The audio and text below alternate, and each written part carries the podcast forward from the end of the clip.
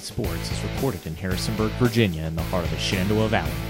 Starring Dave, Surprising little fun fact Ken Griffey Jr. was the first number one overall draft pick to go into the Hall of Fame. Chris, ALCS MVP for the Houston Astros, Gary Sanchez. Brad, You're a professional. Act like you've gotten criticism before because obviously you have. and Joe. Yeah, Chris Davis is awful. And now, 4D Sports. And we are back here on 4D Sports. It's another episode. I'm Joe. With me is Matt and Parker Neal, co GMs of the Strasburg Express. And these guys, I'm happy to have them with us. They are also regulars like Ray and John have become regulars. Uh, these guys are regulars that we try to have on every year because uh, I know the rest of the guys enjoy him, but I definitely enjoy talking to him too. And uh, let's start off, Matt. Uh, you know what's going on? Uh, obviously, no Valley Baseball League this summer. So, uh, what are you doing this summer to keep yourself busy?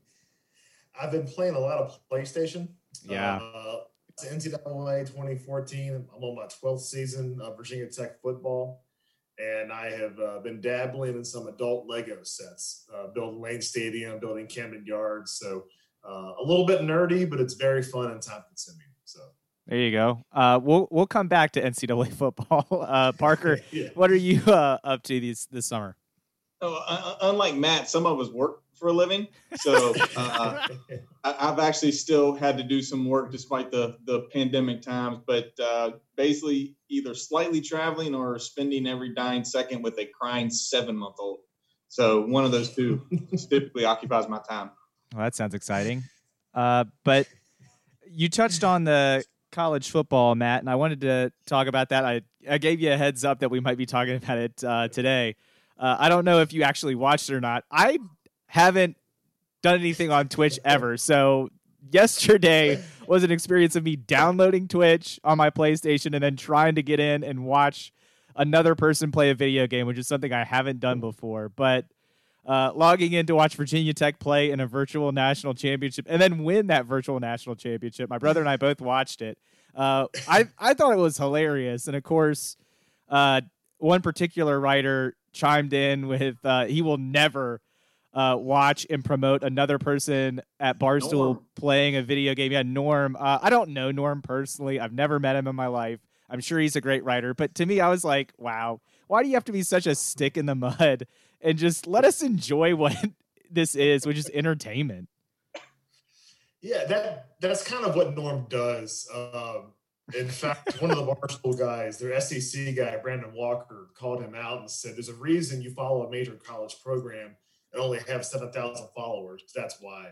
Uh, there's three sports writers. There's Norm Wood, Mike Barr, and Aaron McFarling, and they're all kind of cut in the same cloth. Uh, they're kind of a troll type people, uh, so they despise the Barstool model, which is kind of laid back, uh, sophomore humor uh, not taking stuff too seriously. So, Right. And Barstool mocks Barstool mocks journalists that take their job very seriously, which are those guys. So naturally, they're going to, uh, you know, kind of collide heads. Norm was trying to get a reaction. I don't think he knew what that was going to do to his mentions. So, uh, I was gonna say, as they say on Twitter, as, as all the younger people than me say, you got ratioed. He did. It was bad. It was very, very bad. But but that's what happens when, when you poke a monster like that. That's what's going to happen. And truthfully, I think he wants that to happen. That's kind of his shtick. uh, did you watch it, I did, yes. Parker? Did you watch watching- it? I did. I, I had I knew nothing about it, and I was actually texting Matt last night at about nine thirty, trying to get all the background of this whole process of you know Big Cat and everything. So uh, I, I just I, I'm, I'm familiar with Barstool. I don't follow like Matt does, but I just found out what this whole thing was, and I, I'm kind of mad I didn't come up with the idea myself about a month ago. Yeah, I mean, look, uh, and that's the thing. Like, he's like, uh, what Barstool's about, I'm not about that. I'm like, I don't agree with everything Barstool puts out, but I don't agree with everything that anybody puts out. So, Uh, to me, this is fun. And in a in a world where we don't have sports right now, who cares if some guy is playing a video game and it gets college programs are excited about it? As as one person put, this is free pub for Virginia Tech. You're playing in a virtual Absolutely. national championship against somebody and your school is out there just have fun with it because that's what people want to see. They want to see you have fun. It, Virginia Tech could have taken this seriously and been like, "Oh, we're above virtual national championships or whatever." I thought it was hilarious that they put on their website virtual national champions. I thought that was funny. Right, yeah. And there's so many people being like, "Oh my gosh, Virginia Tech is so lame for doing this." I'm like, I, they just don't take it that seriously, and that's the difference. They're they're having fun. I saw today that they got what was it, Matt? You might know better. Like twenty thousand more viewers than what Neyland Stadium even holds, like one hundred twenty thousand or something like that. I mean, so it's Yeah. it's something to pass the time, and if you take it for what it's meant to be, which is good fun, it's perfect. And if you and, and if you follow the comments, it was lots of people taking it well. Like for example, Tech fans took it jokingly. Uh, most UVA fans played along, watching the game, creating fake national championship trophies. Um, and then Tech put that thing on their website about the national championship. They put it up for 25 minutes and back down. It's just they're they, they're, they're kind of laughing at themselves a little bit. And it, I thought it was a really fun Sunday night. I really enjoyed it. Yeah, I had fun for like the first time all 2020. I had fun. I was like, this is great. Check mark on the calendar. Yeah, I was like, this is so much fun. Oh my gosh, and and just watching him lose because that's the thing. Like I had been following along on Twitter whenever he would do stuff, and it's funny when he doesn't win because he gets super upset and curses and flips out, and that's it's always fun to watch somebody else suck at those video games because I suck at them. So it's it makes me feel better. They they did a great job. The whole thing was organic. I don't know if you tracked the background of this, but he started off as a uh, offensive coordinator for Toledo, Mm-hmm. and then uh, he just kind of live tweeted about it, and folks were like, "You should you should live stream this." And they had no idea there was any kind of demand for what he was doing, and they went from Toledo to Florida State OC to USC uh, USC OC to Texas Tech to, to Tennessee. And he's got Pat Mahomes involved in it and stuff like that. So it's like everything else Barstool does. Uh, it's pretty organic, and once they touched it and endorsed it, it blew up. Yeah, and uh, yeah, I had been I had probably started paying attention once he was the OC at Florida State. I think that's when I I missed the Yeah. Toledo stuff, but when he was at Florida State, I caught some of that, and then he always moves, which I like too. He moves to a different program every year, so it just Yeah. it's a smart move because it gets that fan base to be like, oh, cool, well maybe I'll watch because. He's playing for Virginia Tech, and so that's what made me watch because I was like, "Oh, okay, cool. I'll watch Virginia Tech play in this thing." So, so His, I, his coaching carousel's tonight at eight thirty, right? I Where he know. We're yeah. I'm gonna miss it talking to you guys probably, but but I'll have to try to catch it later. But uh, yeah, I, I think it's funny, and uh, the people that get upset about this, and i don't know, man. I was just like, man, I don't know what it's like to live that kind of life where I'm getting upset about somebody playing a video game. like, I, I just can't get there. No, I'm with you. It, it, it's harmless. It's enjoyable. It passes the time. I mean, it's it's it's carefree stuff. So let's go from something enjoyable and fun like video games to back to real life where I'm not going to get what I want, which is Major League Baseball. Um, Parker, let's start with you on this one. Uh, what is your take on this? Um, and I don't know if you guys share the same opinion as I do, but to me, it just seems like the owners are really trying to put this on the players, being like, oh, well, the players aren't taking any pay cuts. The players aren't taking any pay cuts. I'm like, I mean, they've already agreed to take whatever percentage of their salary for the games played. It just seems like the owners rightly or wrongly, banked on fans being able to go to games eventually. It's hit them in the face that that's not an opportunity, and so now they don't want to lose money for what would be the first time in the history of Major League Baseball. But at least from where I'm sitting, when you have record profits year after year, it's hard for me to believe that owners, if they don't make money this year, are all of a sudden gonna not be able to own a baseball team anymore. What do you think, Parker? Mhm. No, I, I agree. I think, I guess, first off, I think both sides have been incredibly kind of tone deaf to the times right now. And I think that their negotiations should have been behind closed doors where the public's not hearing all these. Because if somebody hears a, you know, a guy with a $2 billion net worth worrying about whether he's going to lose a few bucks next year when they've been out of a job for two months, it just doesn't, it doesn't come across well. But I think, uh, to me, I, I guess I would lean more towards the player side, like pro pro players, because what you just said. I think you know they're kind of the ones taking the risk. They're the ones on the field. You know, a lot of these owners do have net worths of you know a whole lot more zeros than I can even count to. So uh, if they have to endure one year of uh, a, a, a loss, I think they're okay. Plus, I think if they you know, a loss this year might not be as bad as if they continue this and lose fans for the next several years. Because it, it is pissing a lot of folks off. Oh, yeah. So I think just, I think both sides have just been tone deaf. I think they should have done it behind closed doors. Tell Trevor Bauer to stay off of Twitter. Um, tell some of these other folks to stay off of that stuff. You know, tell, tell Trump too, for that matter. But uh, it just it's it's been crazy to me that that they're that public with it at a time when that many people were dying and out of when you know thirty some million out of jobs. It just seems crazy to me. Uh, Matt, what are you, what do you make of this whole collective bargaining and in public and what's going on between the union and the owners? I'm with both of you. I, I side with the players in the whole ordeal. I think the owners uh, playing hardball and threatening to sit out a season backfired. The players kind of realize if they're all, if they're thinking they can sit out an entire season, they're probably not losing the amount of money they say they are. And of course, the owners are never going to open their books. That will never happen. Uh, so I think that approach backfired. Um, I've been kind of critical of Tony Clark and how he's handled the Players Association. I think he's done a pretty good job with this one. Uh, but the owners are so tired of him, they're going to have to bring a mediator in or something to get this thing established. Otherwise, it's not going to happen. I saw today where, while I was reading the latest, that the 76 game proposal is the latest one that's out there. And if this one fails, Rob Manfred could mandate a 48 game season.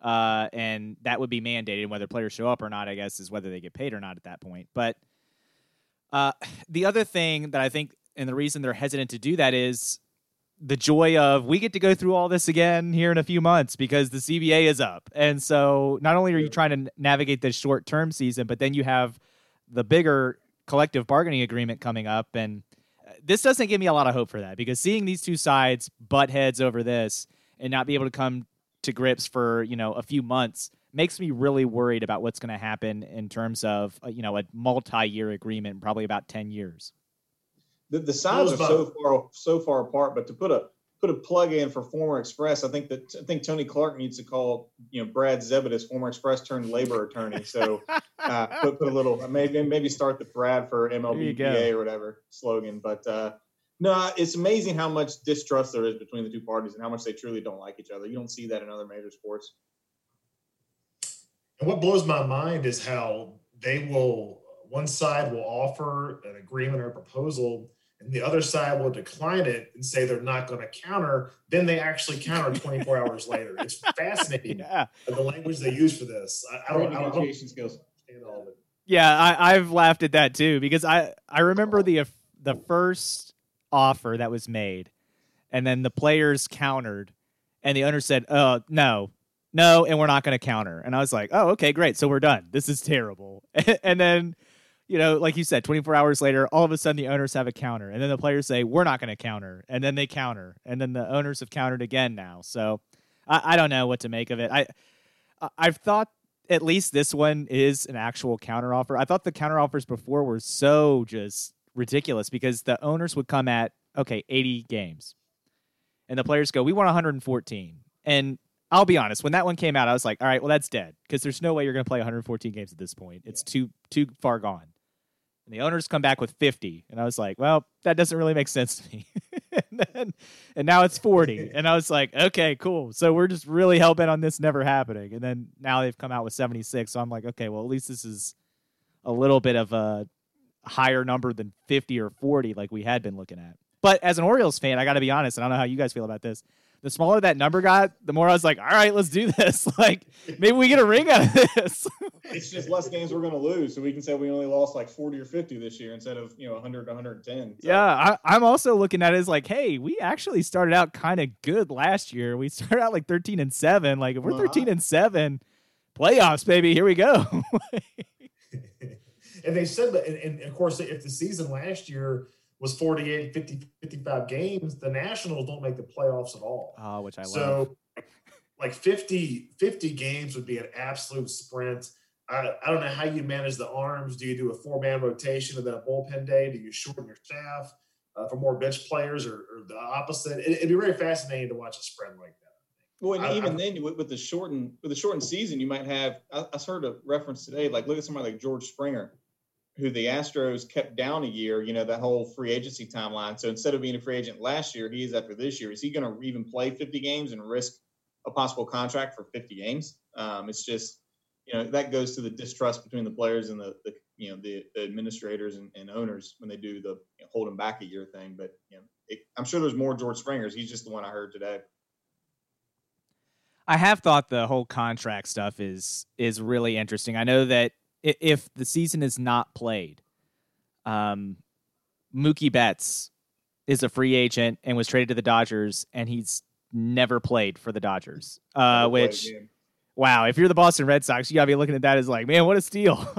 but uh, at, at the same time, like I, I don't know, man. I, I as an Orioles fan, look, at the end of the day, we're not gonna win a championship no matter how many games they play. So it doesn't matter in terms of a lost season for me. But uh I, I want to see baseball, and I don't know what you guys have been up to. I know this weekend I watched two World Series uh, from the 90s and then the 02 Giants and Angels World Series on MLB Network. And I, because I just miss baseball. And I'm like, I just want to watch actual baseball. And watching it from the 90s, I was like, man, I miss this game. I miss these names. I miss this game where it's not boom or bust swinging. And this was fun to watch. Uh, but At least there's golf on this week.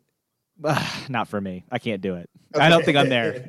I don't think I'm there yet. Uh, but Desperate times. yeah, but um, I got video games I can watch, I guess.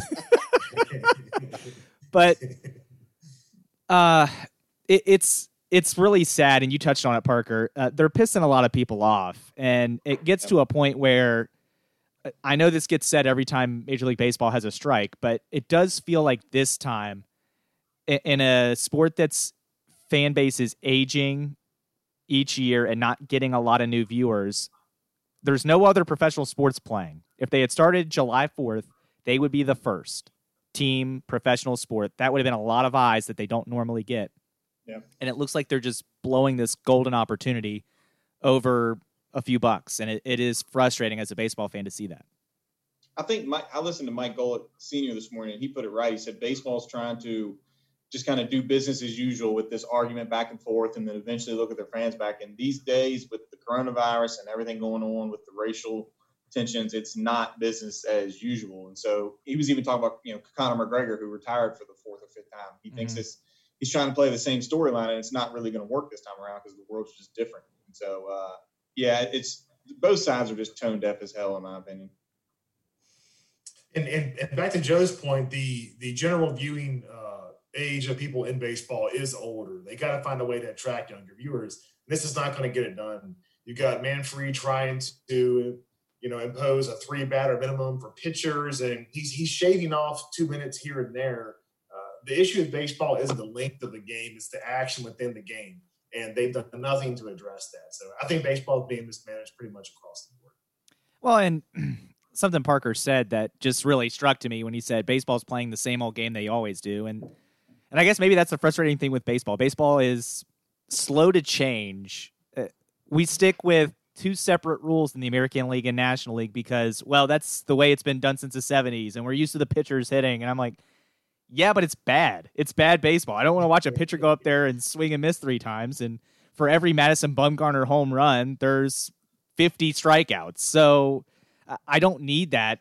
And um, I think you spoke to a larger point there, Matt. I think it's the way the game is played, the action in between. And uh, I know that metrics and analytics has become a part of the game, but one of the side effects of that is teams have convinced themselves that these boomer bust hitters are worth it. Um, and and I don't know. I mean, Brad and I talked about this with Ray last week, and people who listened to last week's episode heard us on there.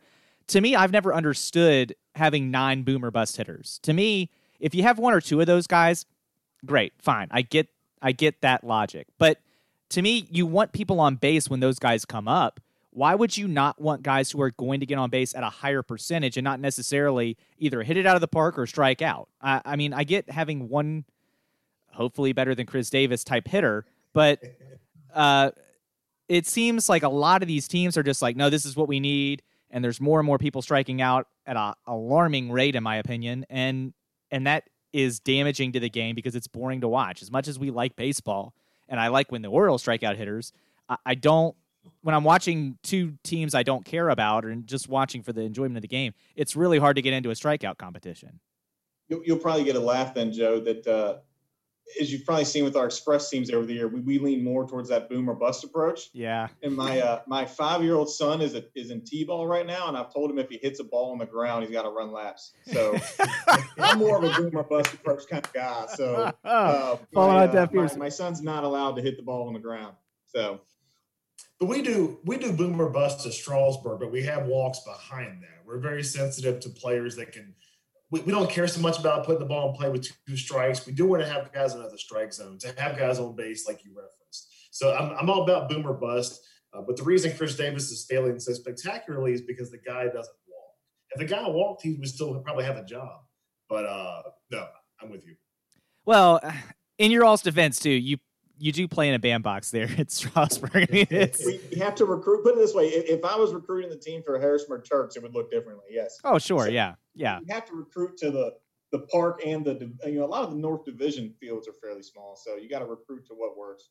very true, very true. You're not playing at uh, Covington where it seems like it's 600 feet out there to dead center field. Yeah.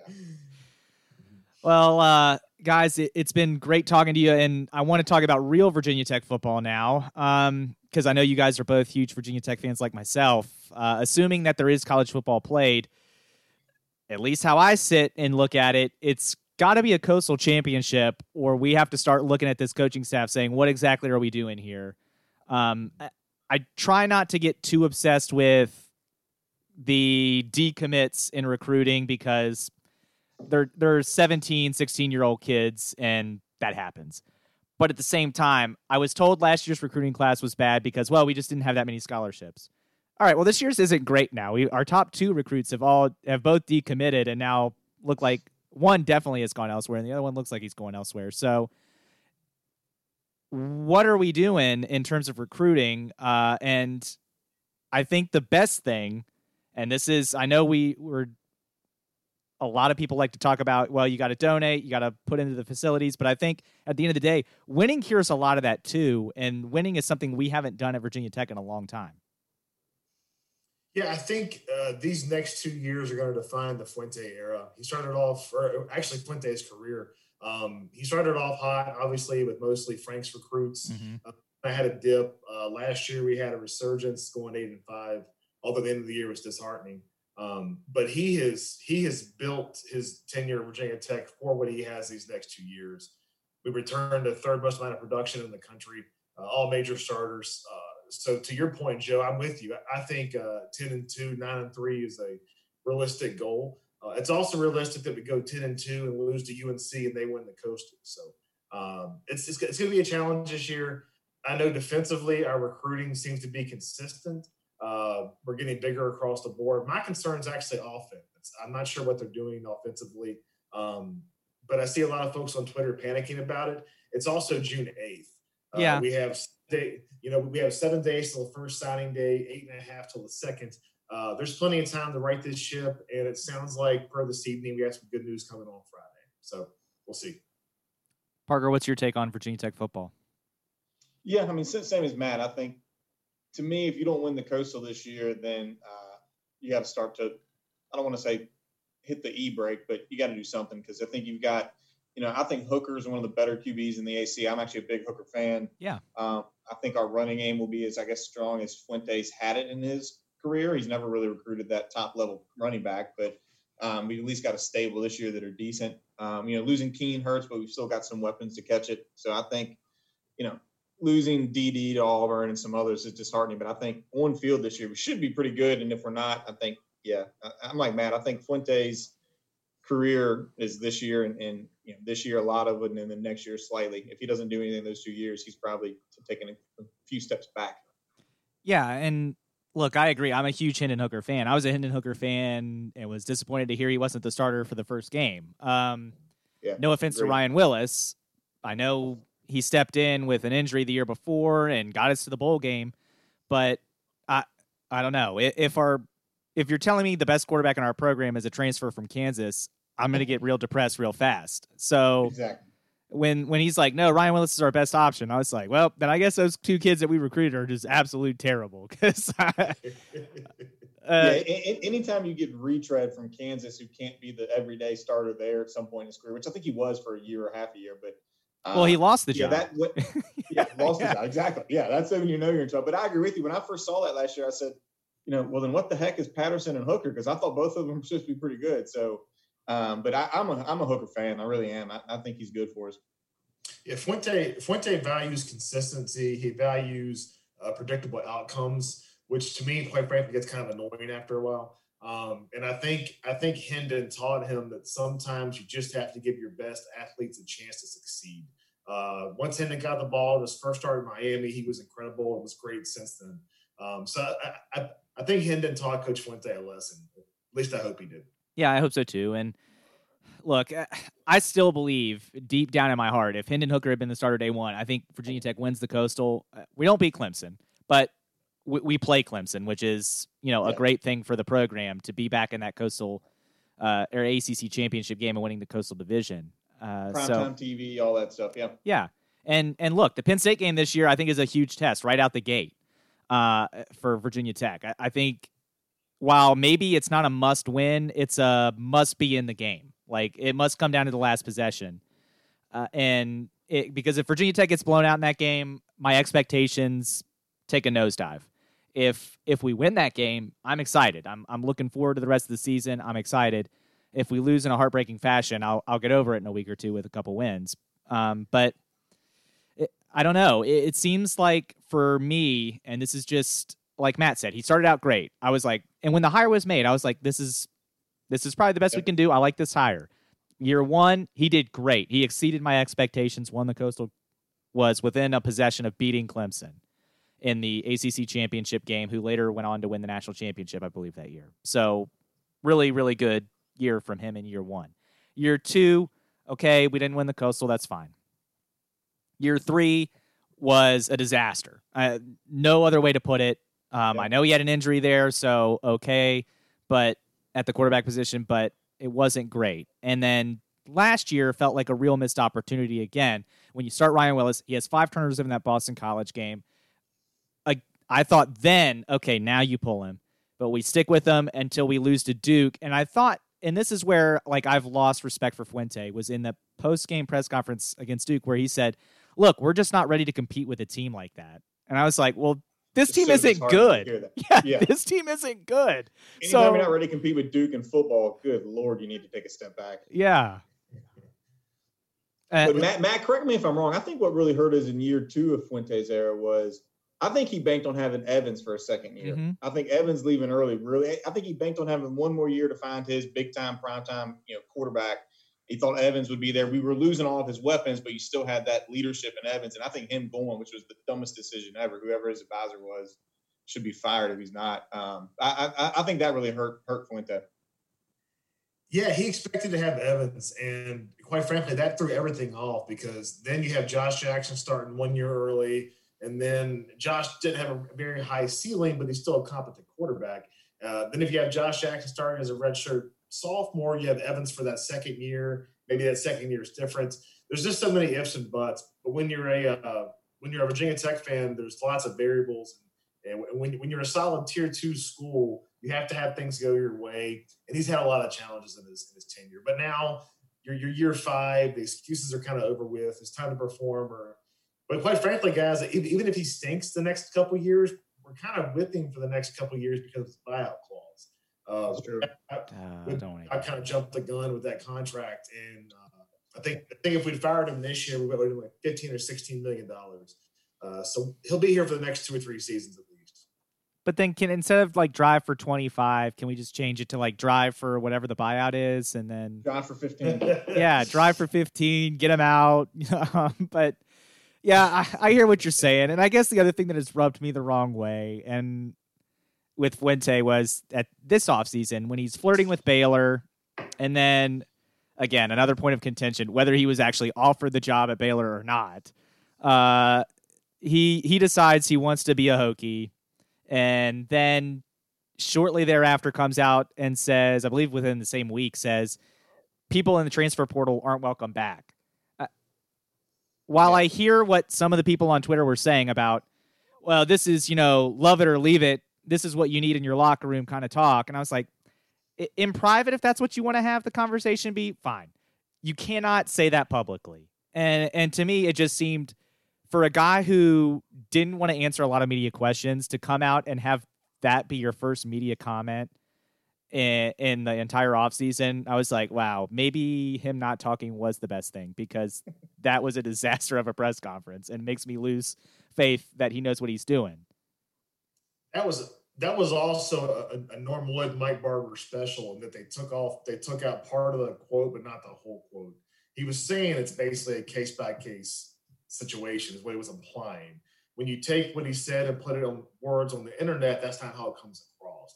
So it, it comes across very badly. And of course, ESPN picked it up because God forbid somebody offend the student athlete in today's environment. But uh, Well, but I hear that. trying to really say that. But I get your point. It came across very poorly. Thank, thankfully, they, thankfully that that kind of went away. how do you guys feel about um and I, I feel like I know the answer with Matt uh and probably Parker there because of that as well, but Cornelsen. Uh he's another hot button issue in Virginia Tech. I know when I'm watching games there are times where I'm like, what are we doing on offense? Kind of like you said earlier, Matt. And uh he's the guy uh he survived this year which kind of surprised me. I thought maybe he would be a casualty of what ended up being a disappointing close to the season, although as much as I love Bud Foster, that could easily be put on him as well. Those last two games, the defense did not play very well. Since going to since going to Hendon, we were 19th in the country in scoring versus Power Five teams. We averaged like 35 and a half points a game, and that's no joke. That's pretty impressive. Uh, there's also an article in the key play where on jet sweeps, we we actually averaged seven and a half yards a carry on jet sweeps. I can't. I think Corny's feel for jet sweeps is where the issue is. I think his flow of the game really struggles at times, but I think he has all the pieces in place. Th- th- This year's their year. They have to go 9 and 3, 10 and 2, and blow out of the water, or I lose all confidence. I'm a pretty positive guy, uh, but this is there, there's there's there's no excuses anymore for their What's what's frustrating for me is is I don't mind jet sweeps. I hate jet sweeps to the short side. And I also hate that on first down we lose five yards, and then on second and fifteen we run the running back straight up the middle, and it's third and thirteen. It seems like it seems like anytime we're second and fifteen, it's an automatic play call to run that little handoff up the middle.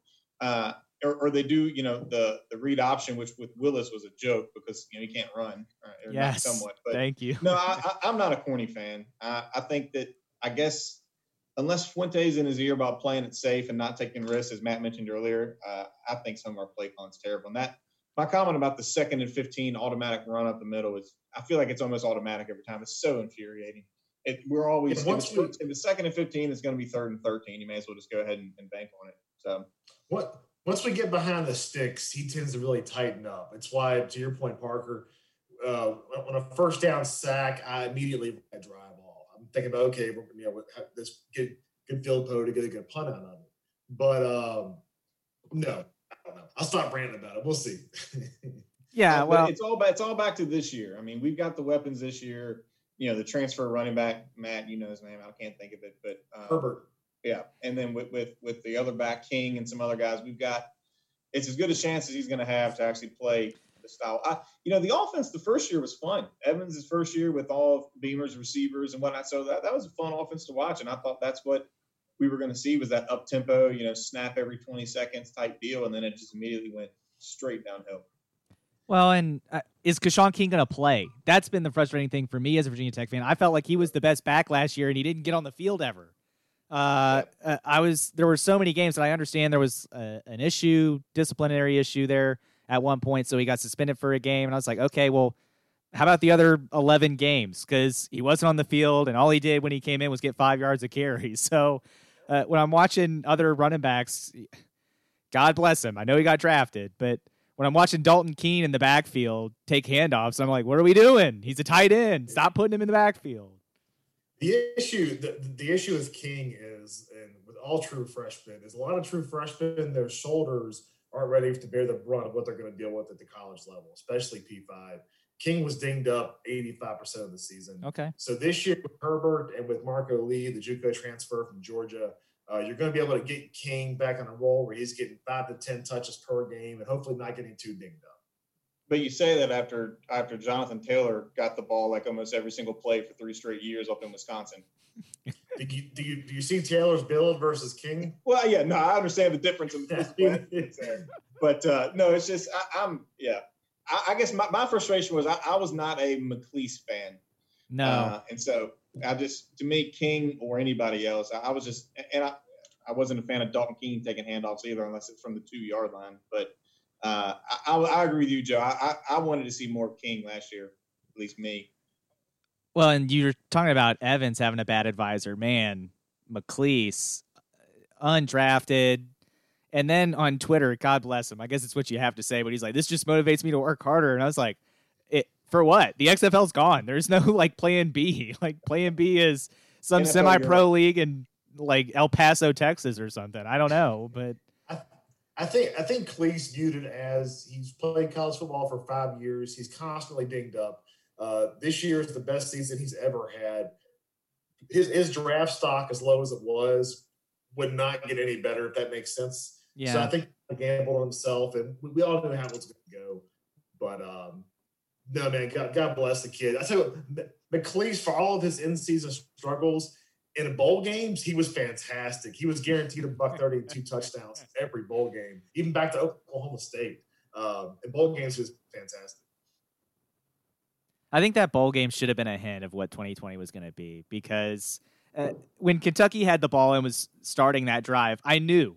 I was like, there is too much time on that clock. We are going to lose this game. You knew what was going to happen. It's just it, it, it's too predictable. yeah, and there was a guy, I was at a bar in Maryland watching the game, and there's a guy beside me going, Why are we using our timeouts? Why aren't we using our timeouts? I'm like, dude, it doesn't matter. Like, if they score, we lose. Like, it doesn't It's matter. irrelevant. yeah. You're, you're, and that's and that's what people people wanted to pile on our offense. That that last game was lost by the defense. Yeah. Right. If Damon Hazelton catches that ball, or if Tre Turner catches his ball, we could probably get at least three points and win that game pretty easily. Um, Tech had five chances to win that game, and just defensively, we could not get that one stop. Uh, but again, this year, that's all gone. They're all returning back. The entire defense is back. Sans Deablo.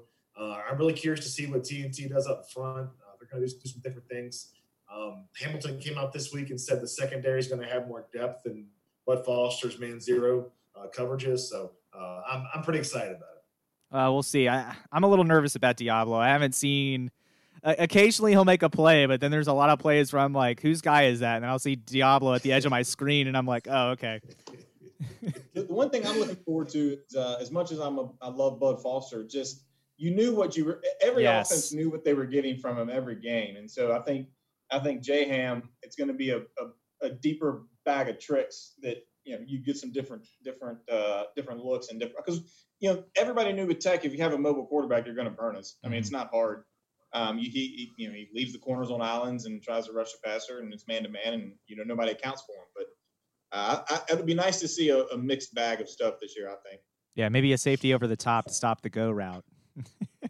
Yes, Yeah. and, and that's and that, that, that's one of the things Jay Ham alluded to was that he watched the tape of the Ohio State game, and we, we were man free the whole game, and that safety was six yards off the line of scrimmage, and it worked that game. But once it goes on tape once, it's out the window. Uh, Yeah. We kept it, so again, I'm very optimistic. Jay Ham's going to make the adjustments. That's why this COVID thing really kind of screws us because that spring practice was crucial for us. We didn't get it. Uh, so if there's one area I'm nervous, it's, it's that. All right. Well, I really enjoyed having you guys on to talk about Orioles and Virginia Tech and virtual Virginia Tech and what you guys are up to this summer. Uh, I hopefully uh, we're back next summer with the Valley Baseball League, and I'll see you guys over there in Strasburg watching the Express play. Uh, wearing the I know people at home can't tell, but wearing the Express shirt that you guys gave me and my brother when we were there. Uh, we appreciate that, and as always, we appreciate talking to you guys. Thank you. great to be here. I appreciate it, Joe. Thank you, sir.